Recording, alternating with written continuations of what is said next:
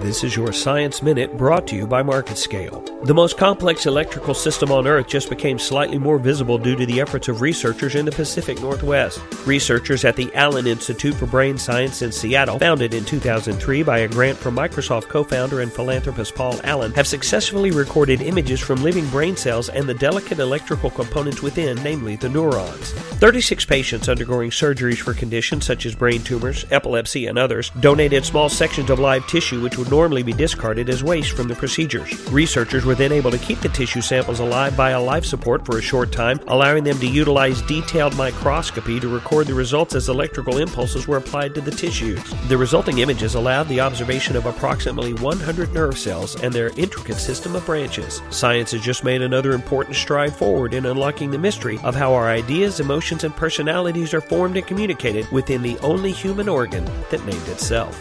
I'm Sean Heath, and this has been your Science Minute.